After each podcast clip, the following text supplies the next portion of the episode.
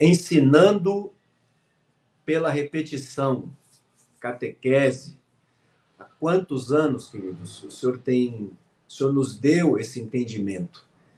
E hoje aqui nós vamos rever essa palavra que o Senhor nos deu há tantos anos e que tem sido tem sido tão abençoadora na vida da igreja. Queridos, revisando esse ensino e o que aprendemos, de que maneira Jesus e os apóstolos transmitiram todo o seu ensino à igreja do primeiro século, queridos? Vocês se lembram que os irmãos daquele tempo era, eram gente simples e muitos deles não sabiam ler nem escrever. Queridos, se lembrem, Pedro, André, Tiago e João eram pescadores. Quando as escrituras dizem que Pedro e João eram reconhecidamente iletrados, isso significa que eram semi-analfabetos ou analfabetos.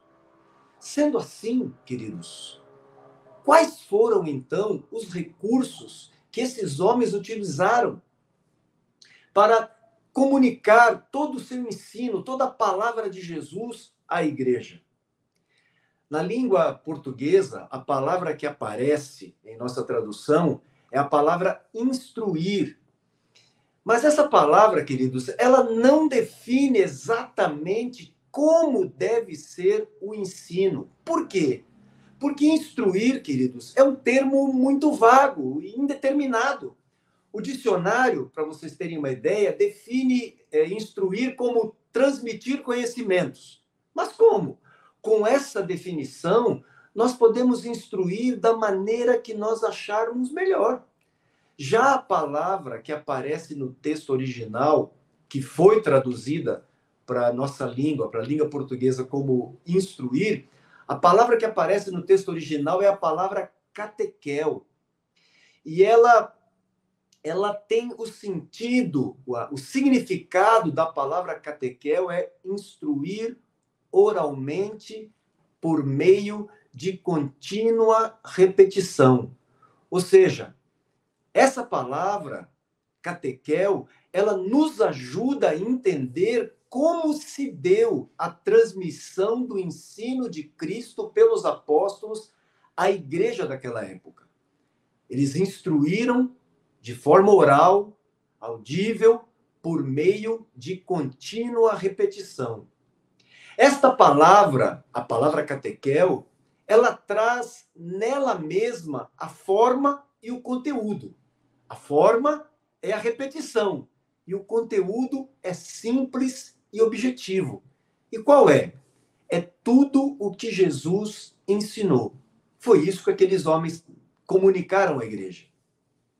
Na verdade, queridos, essa palavra nós entendemos hoje que ela não deveria ter sido traduzida, mas ela deveria ter sido transliterada. E o que é transliterar? É transportar do texto original utilizando-se de vocábulos correspondentes na língua de destino. Ao invés de traduzir catequel como instruir, ela deveria ter sido transliterada como catequizar.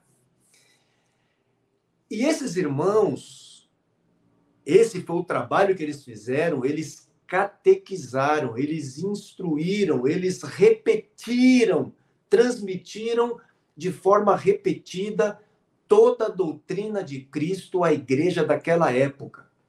E porque eram homens que estavam focados nesse trabalho. Eles não andavam buscando novidades ou inventando coisas para, para se distrair. Todas as verdades, meus irmãos, que eles ensinavam eram repetidas por muito tempo até que todos tivessem aprendido bem. O apóstolo Paulo, numa de suas cartas, ele diz que não se aborrecia por ensinar as mesmas coisas, pois entendia que isso traria segurança para os irmãos. Lembrem-se de toda a cultura, de todo o conhecimento que o apóstolo Paulo tinha. E, no entanto, era um homem que, ao se converter, se adequou à maneira como deveria ser transmitido o ensino à igreja. E por isso ele diz que ele não se aborrecia de ensinar mesmo com toda a cultura que ele tinha, que ele tinha adquirido ao longo de sua vida. Ele não se aborrecia de ensinar as mesmas coisas aos irmãos. Por quê? Porque ele entendia que isso traria segurança para a igreja. E Pedro, o apóstolo Pedro, não era diferente. Ele tinha o mesmo entendimento. Em sua segunda carta, no capítulo 1, versículos de 12 a 15, Pedro diz assim: Por esta razão, sempre estarei pronto para trazer-vos lembrados acerca destas coisas embora estejais certos da verdade já presente convosco e nela confirmados.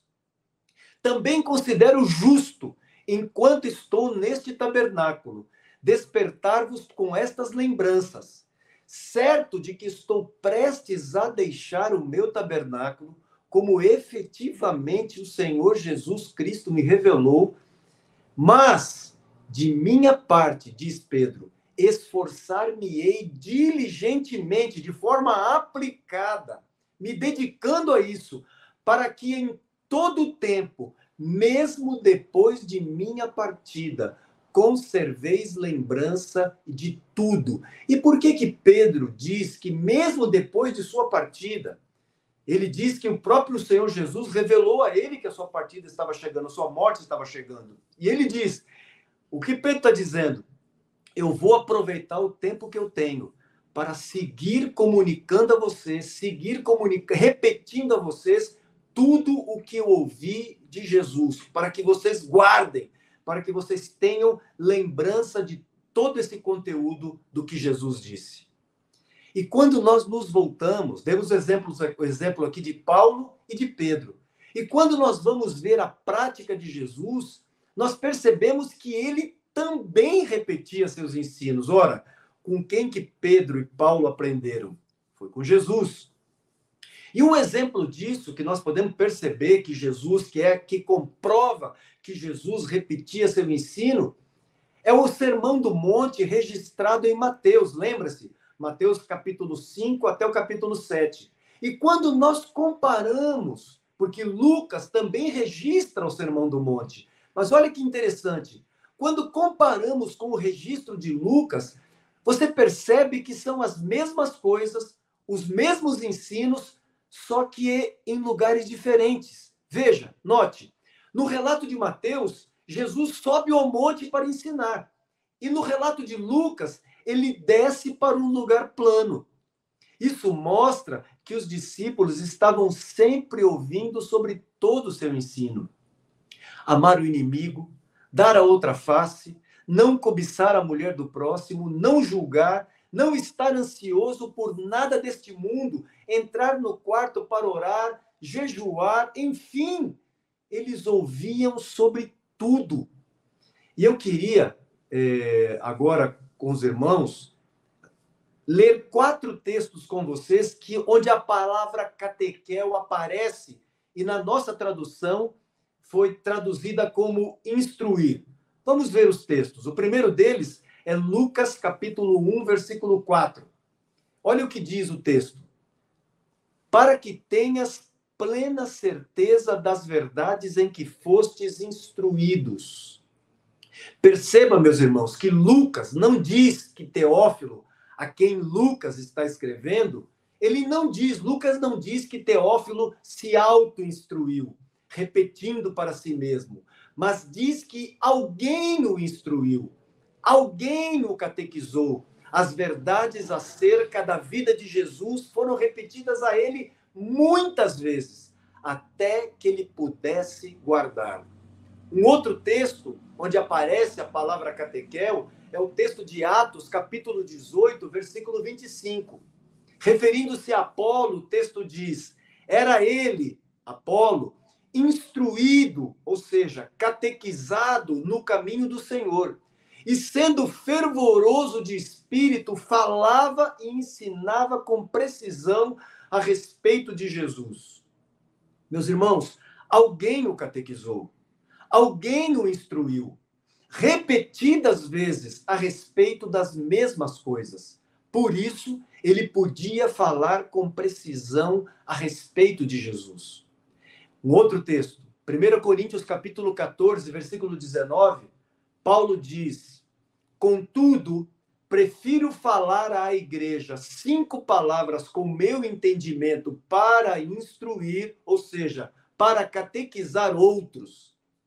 Paulo entendia, e aqui tem um ponto muito importante que você deve guardar.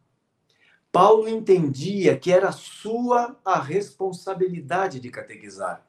Lembre-se, Paulo era o pai espiritual dessa igreja em Corinto. Ele começou aquela igreja ali em Corinto. Paulo entendia e, e como responsável, ele entendia que estava sobre os seus ombros o dever de catequizar aqueles irmãos. Ele entendia que a responsabilidade da repetição não estava sobre o discípulo, mas sobre seu mestre, no caso, ele, Paulo. O entendimento dessa definição, meus irmãos, é muito importante, principalmente para nós pastores e para todo aquele que coopera no meio da igreja como líder e discipulador. Mais um, um último texto, onde essa palavra aparece, o texto de Gálatas, capítulo 6, versículo 6, diz assim o apóstolo Paulo: Mas aquele que está sendo instruído ou catequizado na palavra, faça participante de todas as coisas boas aquele que o instrui, ou seja, aquele que o catequiza aquele que está sendo catequizado, queridos. O que esse texto está dizendo é isso. Aquele que está sendo catequizado deve fazer participante das coisas boas aquele que o catequiza. Não diz que ele catequiza a si mesmo, guarde isso. Mas que alguém o catequiza. Outra coisa muito importante quando falamos em catequese, irmãos, é que a prática da catequese, a prática da transmissão oral e repetida da doutrina de Cristo, ela nos torna aptos para dar razão de nossa fé. Por quê? Alguém que está bem catequizado, bem fundamentado, quando alguém fizer uma pergunta para ele a respeito daquilo que ele crê, essa pessoa, esse que está bem catequizado, ele não vai dizer, é, lá em nosso meio nós praticamos assim. Não ele vai poder dizer com segurança, com firmeza, com convicção: as escrituras dizem que tem que ser assim.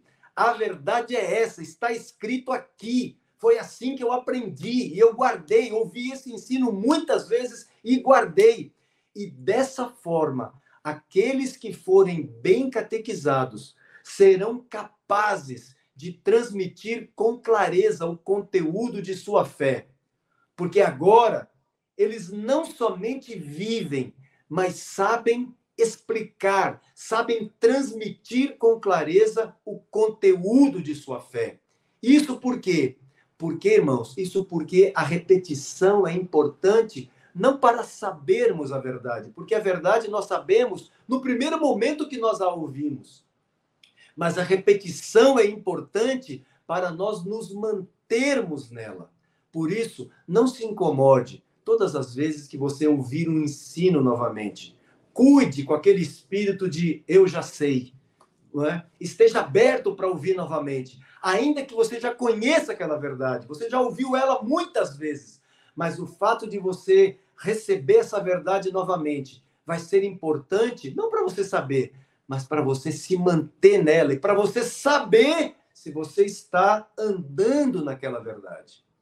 Eu queria agora é, conversar um pouco com os irmãos como é que nós chegamos a esse entendimento e falar um pouco da, da nossa história, história essa que muitos de vocês, pelo Brasil afora e pelo mundo, participaram dela, viram todo o processo, como tudo isso aconteceu.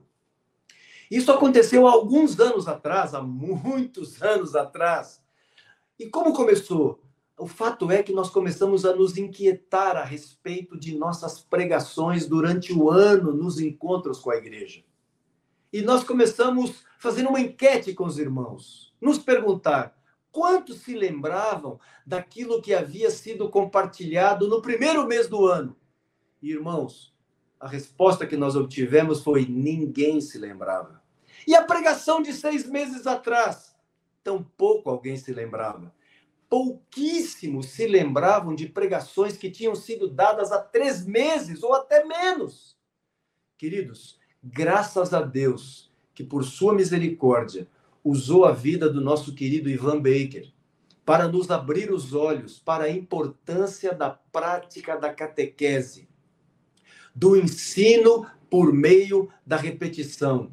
O Senhor nos convenceu que tínhamos que repetir, repetir e repetir. Entendemos que o conteúdo do ensino que os irmãos guardam é aquele que nós repetimos. E foi dessa maneira, você vai se lembrar, que surgiu a catequese de memorização. Ela continha os oito pontos sobre a vida de Jesus. Lembram-se? E que hoje, é, passado todos esses anos, o Senhor ampliou o entendimento. Hoje, esses oito pontos se transformaram tá, e, está registrado aqui no projeto Fundamento. Já passamos por essas lições. São 17 lições sobre a vida de Jesus quanto o Senhor nos agregou a respeito da vida do nosso querido Senhor. E nós, naquela época, nós nos utilizamos da estratégia de colocar essa catequese de memorizações, de memorização, em cartões com perguntas e respostas para que fossem memorizadas, interiorizadas e que produzissem revelação nos irmãos. E foi revolucionário vermos todos os irmãos repetindo juntos a mesma palavra. Isso foi nos animando, pois começamos a perceber que aqueles irmãos que tinham é, dificuldades em aprender estavam repetindo a palavra. E não só repetindo, mas eles estavam agora entendendo. E por quê? Porque a palavra estava sendo repetida. Nosso coração, como pastores, se encheu de alegria. Por um longo período, nós tivemos a prática de repetir essa palavra entre nós nos encontros da igreja, nos encontros nas casas, com os nossos discípulos. Como foi bom repetir, memorizar e desta forma ordenar a palavra de Deus em nossas mentes e corações. Meus irmãos, entender isso foi como encontrar um tesouro. Tínhamos encontrado a resposta para todos os irmãos, desde o mais culto até o mais simples dos discípulos todos, absolutamente todos estavam entendendo as mesmas coisas. O segredo era ministrar de uma forma que o mais simples pudesse entender, pois se ele entendesse, todos os outros entenderiam. Com o passar do tempo, no entanto, avaliando nossa prática, e isso também aprendemos com Ivan, a importância de avaliar e reavaliar o que estamos fazendo. E quando fizemos isso, Deus nos acrescentou algo mais. Nos fez entender de forma mais clara o que era a catequese. E nós nos perguntamos novamente: como Jesus e os apóstolos praticaram a catequese? E o Senhor, por meio do seu Espírito, foi nos respondendo. Perguntamos: eles pediram ou mesmo obrigaram os irmãos a memorizarem o conteúdo do que estavam ouvindo? Não. Como fizeram? Eles repetiam muitas vezes e por causa disso os irmãos conseguiam guardar.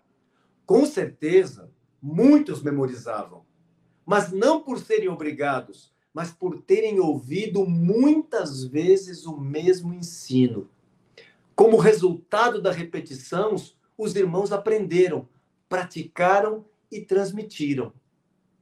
Quando confrontamos nesse momento, irmãos, quando confrontamos esse entendimento que o Senhor estava nos trazendo, quando começamos a obter a resposta a essas perguntas que fizemos, com esse entendimento até aquele momento, e a nossa experiência com este ensino naquele tempo, nós nos demos conta de que em nossa que a nossa prática tinha se resumido num tipo de abre aspas autocatequese fecha aspas. Ou seja cada um decorava e memorizava os textos sozinho em casa ou no trabalho. Nós líamos as apostilas cada um em sua casa. Outro fato que nós observamos entre os irmãos, de modo geral, era vê-los referir, referirem-se aos cartões com textos bíblicos como a catequese. Isso nos preocupou e percebemos que o Senhor, por meio do seu Espírito, estava nos levando a fazer um ajuste, uma correção em nossa prática. E nós começamos a entender a responsabilidade. Qual foi a primeira coisa que nós entendemos nesse tempo? Quando o Senhor atualizou nosso entendimento, agregou algo ao nosso entendimento, nós compreendemos melhor a responsabilidade de quem catequiza. Queridos, à luz dos textos que nós acabamos de ler e que definem como era a prática da catequese com Jesus e os apóstolos, podemos ver claramente que a responsabilidade em repetir estava sobre quem ensinava e não sobre quem ouvia.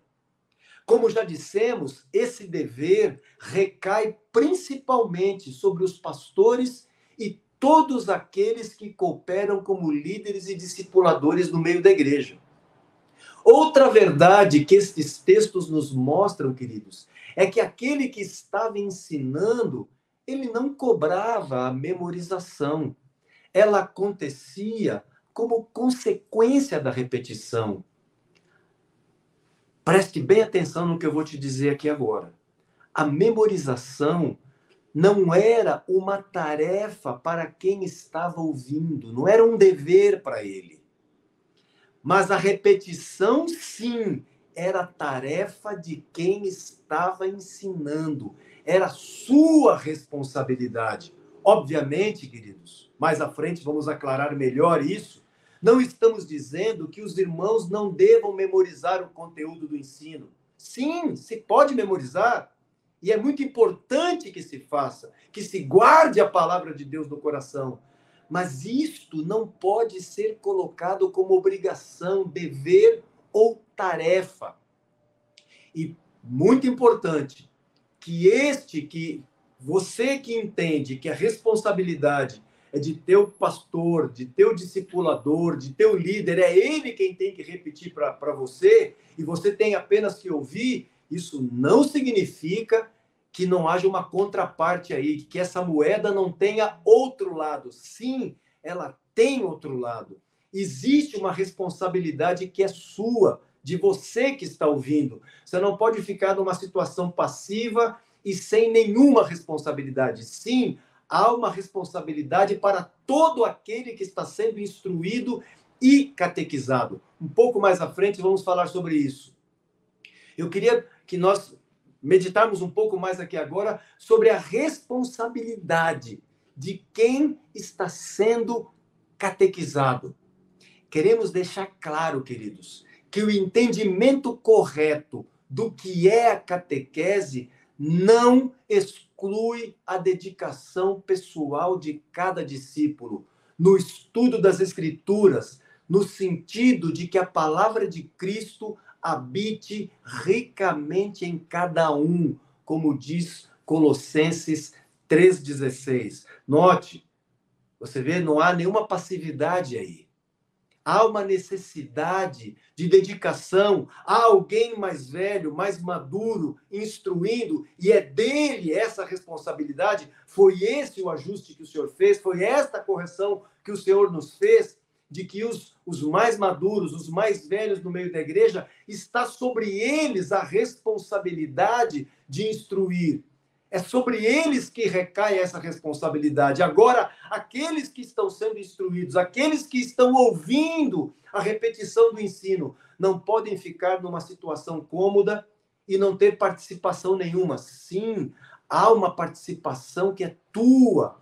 A responsabilidade de quem está te catequizando não exclui a tua responsabilidade, a responsabilidade de cada discípulo de se dedicar de forma pessoal ao estudo das Escrituras, de se encher da palavra de Cristo.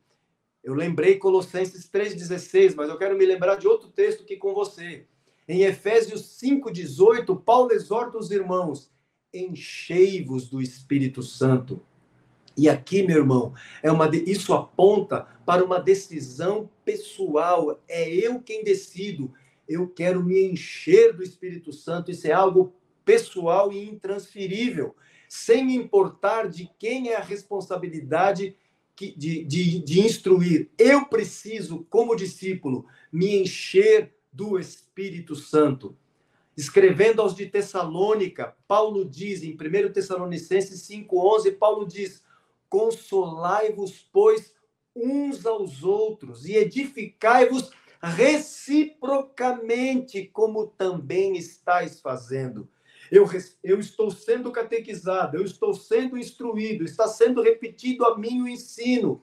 Agora, isso não invalida o fato de que eu tenho uma participação nisso. Eu tenho a responsabilidade, quando estou com meus irmãos, de edificá-los de forma recíproca. Eu recebo edificação, mas eu também ofereço edificação. É uns aos outros.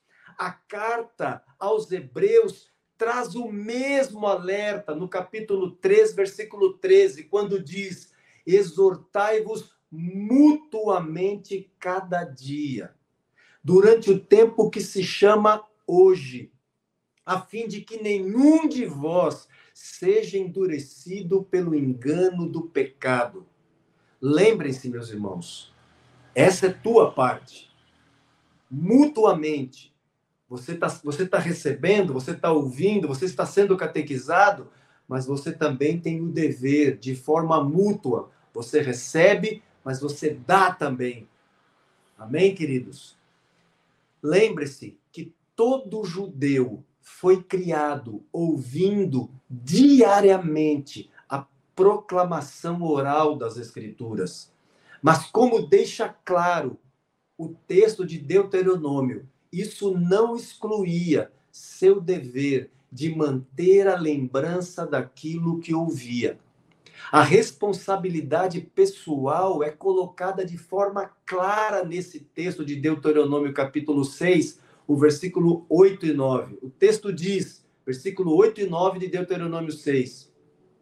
Também, referindo-se à palavra de Deus, ele diz: também as atarás como sinal na tua mão, e te serão por frontal entre os olhos, e as escreverás nos umbrais de tua casa e nas tuas portas. Isso deixa claro, meus irmãos, esse que estava, é, é, que tinha essa prática, que foi catequizado desde criança, foi catequizado a amar o Senhor, também foi colocado, enquanto ele ouvia, ele também ouvia sobre o dever dele de ter essa palavra nas suas mãos, entre os olhos, nos umbrais da casa e nas portas.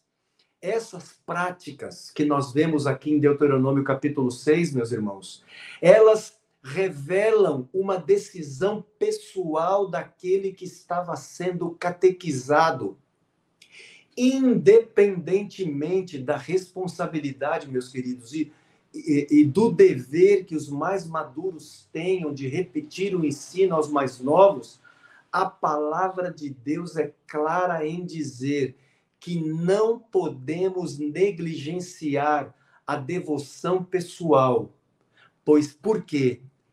Porque cada um de nós, meus queridos, dará contas de si mesmo a Deus cada um de nós. Então, nenhum de nós, meu irmão, minha irmã, pode negligenciar a devoção pessoal de buscar ao Senhor, de se encher do Espírito, de se encher da palavra de Cristo, de meditar nas Escrituras, de se exercitar no conhecimento das Escrituras e na prática delas. Não é sem razão que Jesus fala: entra no teu quarto, fecha a porta e ora, e teu pai que te vê em secreto te recompensará é nesse momento ali. Você e Deus, aquele que está instruindo você, que está catequizando você, não está ali. Por quê? Porque é o momento teu de você buscar ao Senhor, de você fazer a tua parte e investir na sua, na sua devoção pessoal e no seu crescimento. E eu quero concluir, meus irmãos, lembrando a você, o Marco citou isso no começo da live, eu quero repetir aqui. Lembre-se, que essa prática, a prática da catequese, da repetição do ensino, da repetição oral do ensino, de repetir o ensino àqueles sobre quem nós temos algum nível de responsabilidade, de serviço, dessa relação de amor, de serviço, de instruir esses irmãos. Lembre que essa prática só se tornará efetiva se houver um funcionamento prático das juntas e ligamentos, nos relacionamentos de discipulado e companheirismo. É nesses relacionamentos de discipulado e companheirismo, é nessas juntas e ligamentos que vai acontecer a repetição do ensino, onde o mais velho, mais maduro, vai estar instruindo o mais novo. Mas o mais novo também, enquanto está sendo instruído, ele não será instruído a ficar numa, numa posição passiva. Ele precisa ser levado a crescer, a conhecer o Senhor, a desenvolver a salvação que o Senhor está dando a ele. Que o Senhor, por sua misericórdia, nos agracie, nos ilumine, nos dê seu entendimento e nos continue nos orientando por meio do seu Espírito e nos abençoando. No nome de Jesus. Vamos para algumas perguntas. E por falar em catequese, queridos, é muito importante que essas perguntas sejam utilizadas, seja no encontro de discipulador com seus discípulos, de, dos companheiros, seja no encontro da casa, que essas perguntas sejam feitas para que provoquem a meditação no conteúdo desse ensino. Vamos considerar atentamente. Primeira pergunta: o que significa a palavra catequel? Pergunta número dois: como podemos provar que Jesus repetia seus ensinos? Pergunta número três: à luz dos textos expostos, de quem era a responsabilidade de catequizar? Pergunta número quatro: como podemos saber que alguém está bem catequizado? E pergunta número cinco: qual é a responsabilidade de quem está sendo catequizado? Que o Senhor nos abençoe.